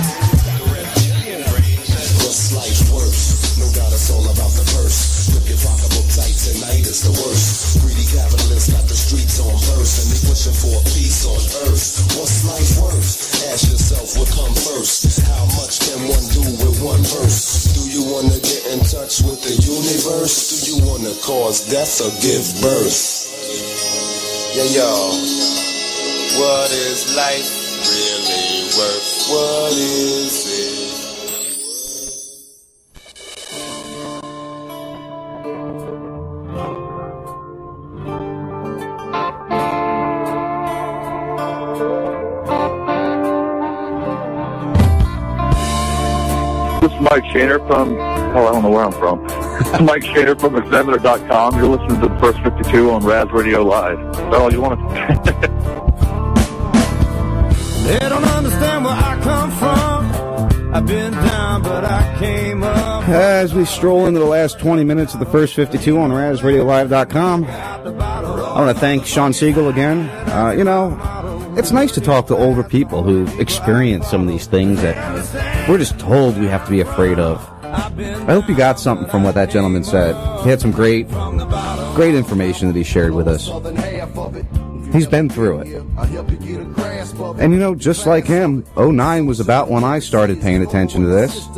It's amazing how, as you live longer, you realize things aren't quite what you want them to be or what they should be.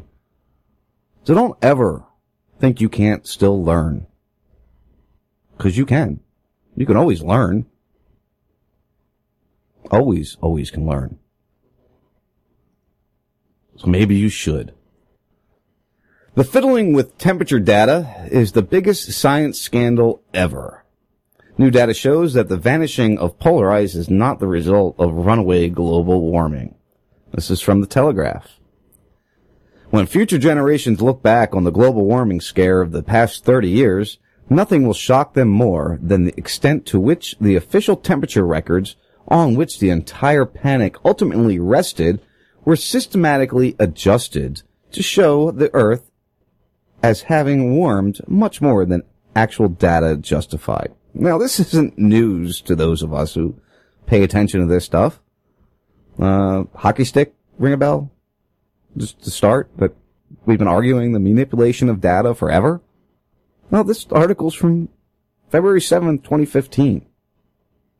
Two weeks ago, under the headline, How We Are Being Tricked by Flawed Data on Global Warming, I wrote about Paul Homewood, who on his, I'm not even going to try to say that blog's name, not a lot of people know what blog, had checked the published temperature graphs for three weather stations in Paraguay against the temperatures that had originally been recorded. In each instance, the actual trend of 60 years of data had been dramatically reversed so that a cooling trend was changed to one that showed a marked warming. This was only the latest of many examples of a practice long recognized by expert observers around the world. One that raises an even larger question mark over the entire official surface temperature records. Following my last article, Homewood checked a swath of other South American weather stations around the original three. In each case, he found the same suspicious one-way adjustment.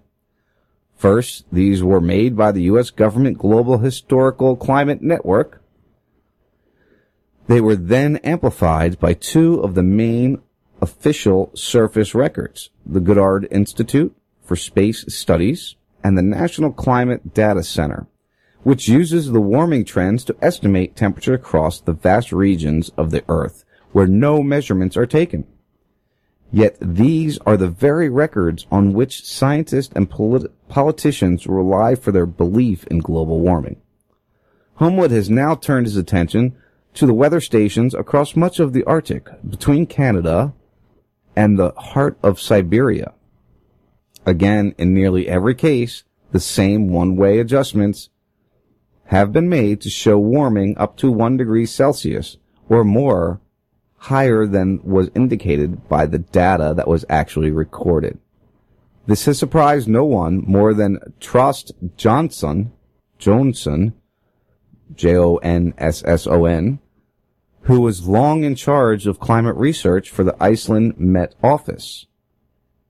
Johns, Johns, Johnson was amazed to see how the new version completely disappeared Iceland's sea ice years around 1970 when a period of extreme cooling almost devastated his country's economy. Do you see where I'm going here? Listen, climates change. Do human beings have an effect slightly on that? I would say yes. I've said this before. Of course, our actions are going to have some kind of reaction by the, the climate, by the earth. Is me driving my SUV down the road causing it? Or is the, you know, 2000 or less, I don't remember the exact number, a nuclear test done all around the country causing it, or all around the world causing it? There's an interesting video on YouTube, and it's, uh, it's a historical presentation of all the nuclear tests done. Uh, from 19, I don't remember when it started, but it's just amazing to watch. And each country has its own, own color and its own tone that it makes when it's showing a, a weapon exploded. And you watch and it's like boop, and it counts down through the year and then boop boop. You know, counts down through the year. Boop, boop, boop, boop. It gets to that point where it's just so many explosions going off that it's just crazy. It's like a five minute video of just dots appearing on a screen. Could that be what's causing our weather problems? Not your SUV or you, you know, the coal that's used to produce the energy going into your house? That's the things we have to think about. They try to blame it all on us. They try to blame it on the anti-vax. They try to blame it on the deniers. They try to blame it on whoever they can blame it on. But how do we not know that the actions of governments didn't cause this problem? How do we know that the geoengineering scheme that goes on above our head every day isn't causing this problem? I'm doing some research on that because there's been some new information coming out on the uh, the chemtrail story, and uh, there's there's some things in it that you know kind of make you go hmm. So as I read some more articles and look some more in the research, I'll, I'll get into those things that are covered in that. But I guess the point here is, uh, as I've always said, global warming in the, in the way they present it to us and the actions that they want to take to stop it is a farce. That's all it is. Yes, human beings do damage the environment. Yes, we do. Stop littering. Stop burning plastics. Try to recycle. Yeah, they're all good things to do. I'm not going to say they're not. That's up to you, though. To be, well, how I open the show, only you can change things. So if you feel that's an issue, then go ahead and do something about it. But don't think that you're going to force me or anybody else into paying on your scheme. If, if what's going on in Iraq is such a big deal to you, or Syria, or wherever, get your happy ass on a plane, fly over there, pick up a gun, and help whatever side you think needs to be helped.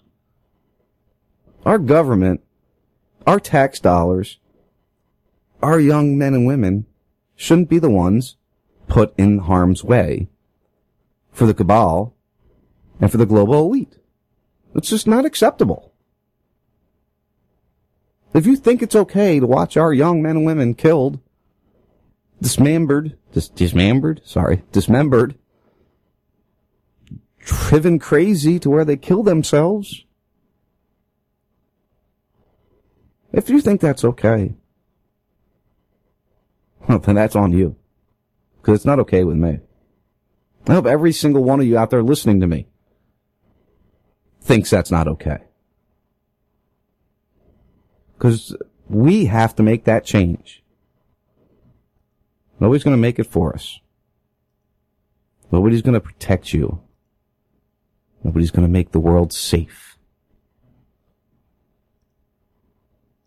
Only you can do that. You know, this is something I, I wanted to bring up when when Sean was on with me, and I got a good laugh out of this from the uh, Milwaukee, Wisconsin Journal Sentinel, and uh, it's a vaccine related. That's why I wanted to bring it up with Sean, and I wish I would have because it, it, it really touched on a lot of what we talked about.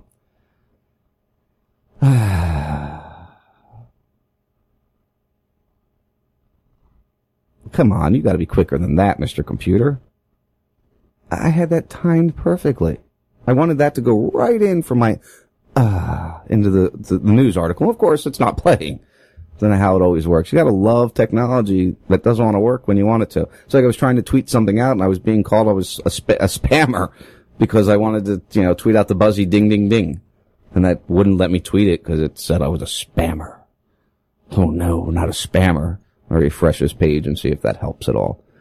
Uh, what we're going to get into here almost once eradicated, whooping cough surges back.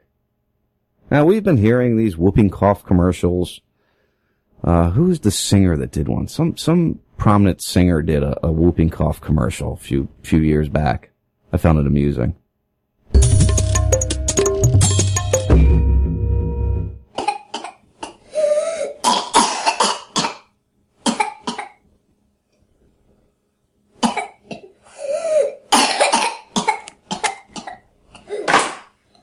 I thought this was a news video, but this is uh, an actual young girl who is stuck with whooping cough.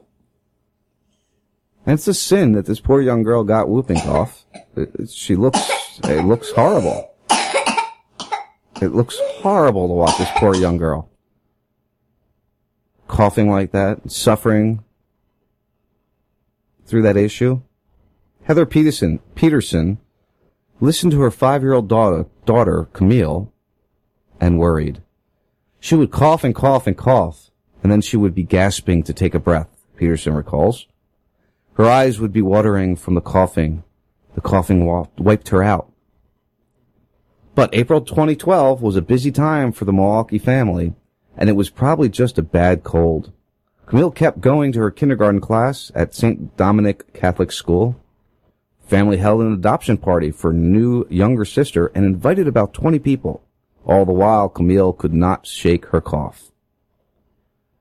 It got so bad, Peterson videotaped her daughter, daughter before heading to the family doctor, just in case the child stopped coughing the moment they entered the exam room. The doctor took a swab for testing and called back a few hours. Camille had pertussis, whooping cough. She had caught the disease, even though she'd been vaccinated against it. What? Wait, did they just say even though she had been vaccinated against it? And she still caught the whooping cough? Oh, you must be kidding me. What's up, Buzzy? Uh, you got an echo for some reason. I got an echo for some. Oh, I know why. Damn it! I forgot to turn my. I forgot to turn my uh, monitor off. so what's going on, Buzz? Sounds like well, it sounds like you're on a speakerphone. But anyway, talking about our guys and gals over, overseas over there. Nobody wants them to die. Nobody. But my question is to you. Well, first of all, I'm going to say it's a volunteer army. They're not being drafted. But my question is, what do you suggest we do about ISIS Hamas, Al Qaeda, and all that. What do we do? I, what do you suggest? I suggest we stop funding them, training them, and creating them. That's what I suggest. I mean, we, we wouldn't have them. Okay, I'm, I'm, I'm not going to argue about it. We, maybe we didn't create them, but we did, but we didn't. They've been there Well, forever. Well, they haven't been there forever, Buzz. I mean, remember Hamas, you know, just to bring that, just to touch that one, uh, Hamas Well, was created, by, uh, wait, wait, wait, wait, wait, wait, wait, let me answer. Hamas was created by Israel to help fight against the, uh, uh, the PLO. So they created their own enemy. Uh, now, is not every one of them groups uh, Islam? Well, yes, every one of them groups is Islam, Buzzy. You know, I tweeted out something. I either Facebooked it or tweeted it. Uh, I'll have to go to my Twitter real fast see if I can find it because I, I didn't tag you in it. I guess maybe I should have tagged you in it. Uh, although I didn't feel like fighting with you today, so that might have been why I didn't tag you in it. Uh, it, it goes like this. All right. It says, ever wonder why a Jew can throw, can grow his beard to practice his faith with no problem. But when a Muslim does it, does the same, he is labeled an extremist. A nun can cover herself from head to toe to devote herself to God. But when a Muslim does it, the same, she is considered oppressed. When a person defends his land, he is labeled as a hero. But when a Muslim defends his land, he is labeled a terrorist. Maybe so. The point I'm getting at, though, the Muslims have been okay. We, I'm not going to argue the part where we didn't create certain uh, facets, certain groups. We didn't fund certain groups to do Well, you whatever. can't, you can't argue that because we did do it. We we created a monster, so to speak. Right. But well, not only us, the world has. Okay, But I'll give you that. That monster was a, uh little monster to begin with. The it, Muslims have been wanting to kill the Jews and Christians since the Stone Age, so to speak. Why, why when everything was going on in Egypt, alright, uh, when the whole, uh, uh, uh, Egypt is not our friend. what was, no, not Egypt, I'm, I, I was mistaken what I said, hold on, I gotta get my head together here. Um, where was that overthrow? We threw, uh, Muammar Gaddafi out. Alright, uh, what country is that? What country, uh, the, the, the, I, Gaddafi was, uh, Uh, God damn it, Gaddafi was, uh, blah, blah, blah, blah, yeah. Northern Africa. I can't, I can't think of the country right now. But, you know, after he was killed, uh, the Muslims were running around, or, you know, the, the, the people we were supporting were running around killing all the Christians as, as things moved on. They were throwing them off building roofs. Nobody talked about that then. We should not have taken Gaddafi out, in my belief. He's not, was not Muslim. We, shouldn't have should not taken, we shouldn't have taken, should not, uh, go we ahead. should not have. Let me finish. We should not have taken uh, Hussein out. He was not Muslim. He was. They were both dictators, but they were keeping the Muslims uh, happy. down, so to speak. Right. Well, not down. They were keeping them happy. They were working with them. They were, they were being, They was keeping them in line, is what I'm trying to say. Right. Well, and- don't, and don't forget, don't forget, Buzzy, the two people we just talked about, Gaddafi and, uh, and, uh, uh, Hussein, Saddam Hussein, they were both put in power by the U.S. government. Well, I don't doubt that one. Put, put in power for a specific reason. To quell that area, keep that area in line till they didn't need that quelled anymore and they needed it to blow up. So what they do? They got rid of Saddam Hussein, which there was no, uh, I- Iraqis on the planes on 9-11. So why'd we go to Iraq? Right? what I'm getting at. Okay, that's past history. So we fucked up, or whatever. We stuck our nose where it didn't belong somewhat. But now it's all out of control. Well, I- completely out of control. Do you Now remember- they're trying to take they're trying to take over the world. Did you, do you, well, I, I get that. I understand where you're coming from. Do, do, have you ever seen the pictures of Iran in the 40s and 50s prior to the revolution that we sparked and helped happen? Where, No. where, where the women are in bikinis posing on the front of cars and advertisements, uh, where the city streets are beautiful and everybody's happy. And then we go in, we cause a revolution, we throw out the dem- democratically elected people, and we instill a government that allows the things that they want. Yes, but it wasn't only us. It was the rest of the world, so-called free world, that that also stuck their nose in it. Well, that's what, what- I'm getting at. we're good at okay? that, Buzzy. Yeah, yeah. What what we did was wrong, so so to speak. But now, like I said, they're out of control. They're trying to take over the world. Now, the, the so-called free world needs to nip it in the bud and eliminate them. Let me ask you this question, Buzzy. We we agree that that in the 40s and 50s we did some really effed up things over there, right? Can we agree on that? Us and the and the free world did that. Did did some things that really just uh, wasn't really very good. what happened there in the 40s and 50s, to be honest with you. Well, look up the Iranian Revolution. Look at look up all that stuff that went on, and then question after you read the history of that region before the dictators and before the people that the Western governments instilled in there. Look at how they were going, and then ask yourself, why wouldn't they be angry? Why wouldn't they want to kill everybody that came into their world? Imagine this, Buzzy. Imagine here in America, we're living peacefully. We're not doing anything. We're not invading countries. Were We're, we're not based in. We're they, not. They we're- were wait, wait. living peacefully, so to speak. They were, so to speak, but no, they're not. Well, they were then. Uh, they were then. All right. So, so we're living. Wait, wait, wait, wait, wait. Hear me out for a second. We're living peacefully here in America, and uh, all of a sudden, uh, something major happens in Iran. Let's say, okay, a, a plane flies into a building in Iran. And everybody in Iran says it was the, the people of the U.S. that did it. And they came over here and they just started bombing us and killing our civilians and, and indiscreetly just don't even care who they kill. They just bomb it all and, oh, well, it's collateral damage. How pissed off would you be? Would you be ready to kill every, well, you're already to kill, ready to kill every Arab, Arab you see, but at that point in time, would you be ready to kill every Arab you saw? Well, naturally. Okay. So, so, uh, considering that's what happened to them, wouldn't, don't you think that they would be ready to kill every Westerner or anybody who believed in Western governments because of They what they've been put through? Anyway. But, but they didn't want to kill us before that. to kill us anyway. They didn't want to kill us before that, though, is what I'm saying. Oh, yes, it is. The Muslims did. Yes, it did. Islam did. Well, They just didn't have. They just didn't have the money or the funding. oh, so we went in and funded them and gave them the weapons and money Yes, so they could go do it. Yes, yes, yes, you're right. And then our stupid ass government, liberal bastards like John McCain says he's a Republican, which he is not. He's a. Uh, I don't want to get into him, but yeah, they're, they're the idiots just funding them so they get richer. So we're not too far off, Buzzy. Uh, honestly, if you think about it, we're not too far off. We're not. no, we're not. It really falls right in there. Uh, listen, it's after seven. I'm going to wrap it up, brother, but I appreciate your phone call and, you know, you, you know I love you and I just like to fuck with you, Buzzy. Yes, I know too. But one final word: uh, you have to kill Islam. You have to.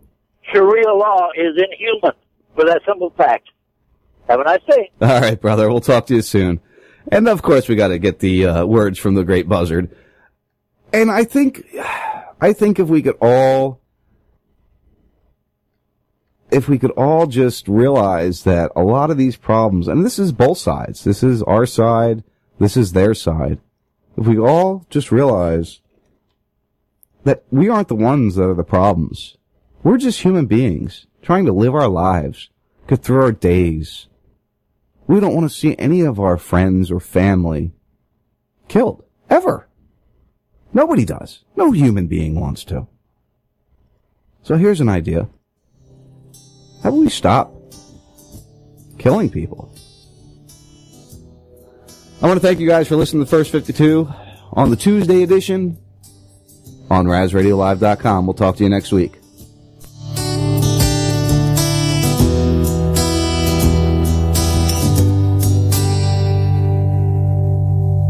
Let's investigate the consequence of a bittersweet a loss of sense, a weapon in a war against ourselves.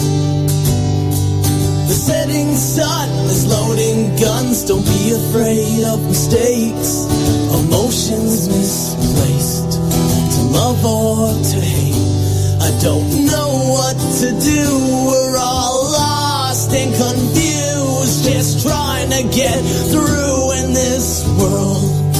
Always trying to prove that we're worth what it takes, but it takes a long time in the dirt to see grace. But I'm trying to be real, They tend to be fake, but I'm risking it all with no time to waste. Fuck this rat race. I'm leaving this place. Time to blast off. Destination space. With the sunset hung behind us and the universe to blind us from the moon, we'll watch the whole world explode. Moving free, unguided through the beautiful, the silent, with the light show from a passing UFO. Lost in the glow of the unknown. Please don't go.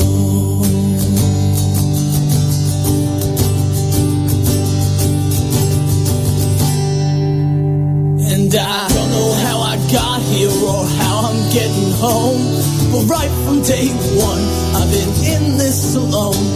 With odds stacked against, I've been drowning in stress. They said, Can you take more? I said, Give me what's left. An old man once told me, Allie, don't ever look back. Keep your eyes on that prize and give them hell to your death. This is a test, just a frequency check for intelligent life. Now it's time to connect. It's an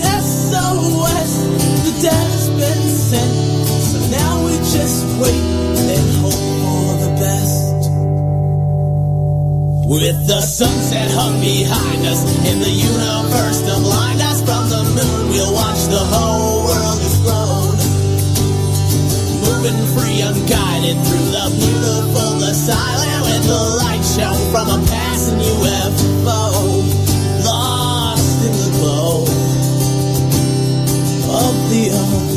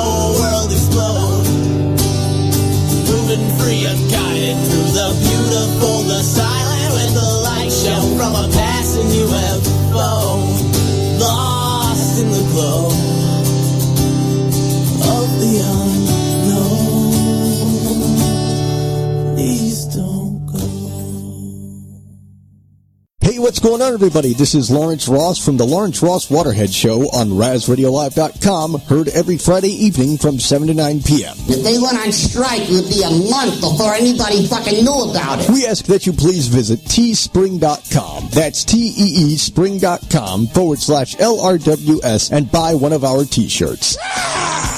It's only $20. $20. I wanted a peanut. And best of all, it's Phil Hendrie approved. This is from a guy named Lawrence. Lawrence, you're a good kid. Lawrence is a nice kid. He don't have no eyes. So act now, ladies and gentlemen, because you only have until March 3rd to take advantage of this once-in-a-lifetime opportunity. Shut up and take my money. Remember, that's teespring.com, T-E-E spring.com forward slash L-R-W-S, RasRadioLive.com. The simple power of truth. Love you guys so much. Thanks. First 52's the bump diggity.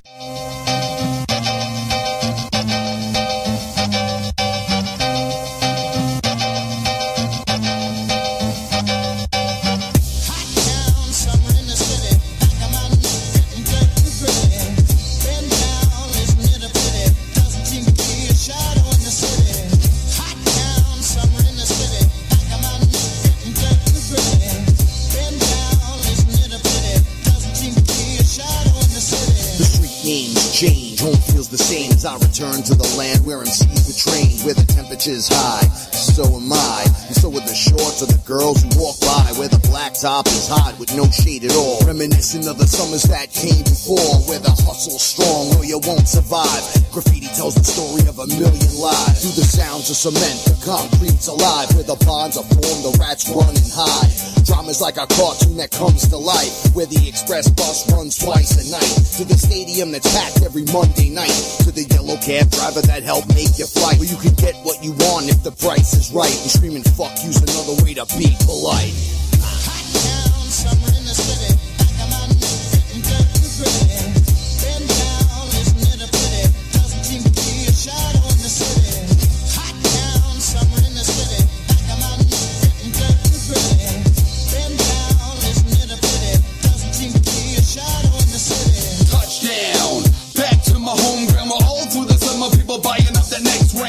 In the city where my art's still alive. Seems 10 years behind, but everyone knows it's fly.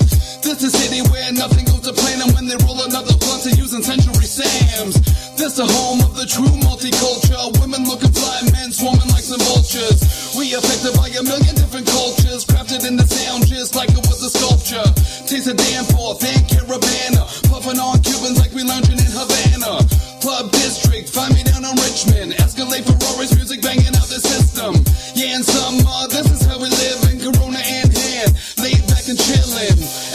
Every day, some we out to live life from the east to the west. We down to take flight. Hit the boardwalk, filled up at Queens Quay. Heading to the island, coming back around at three.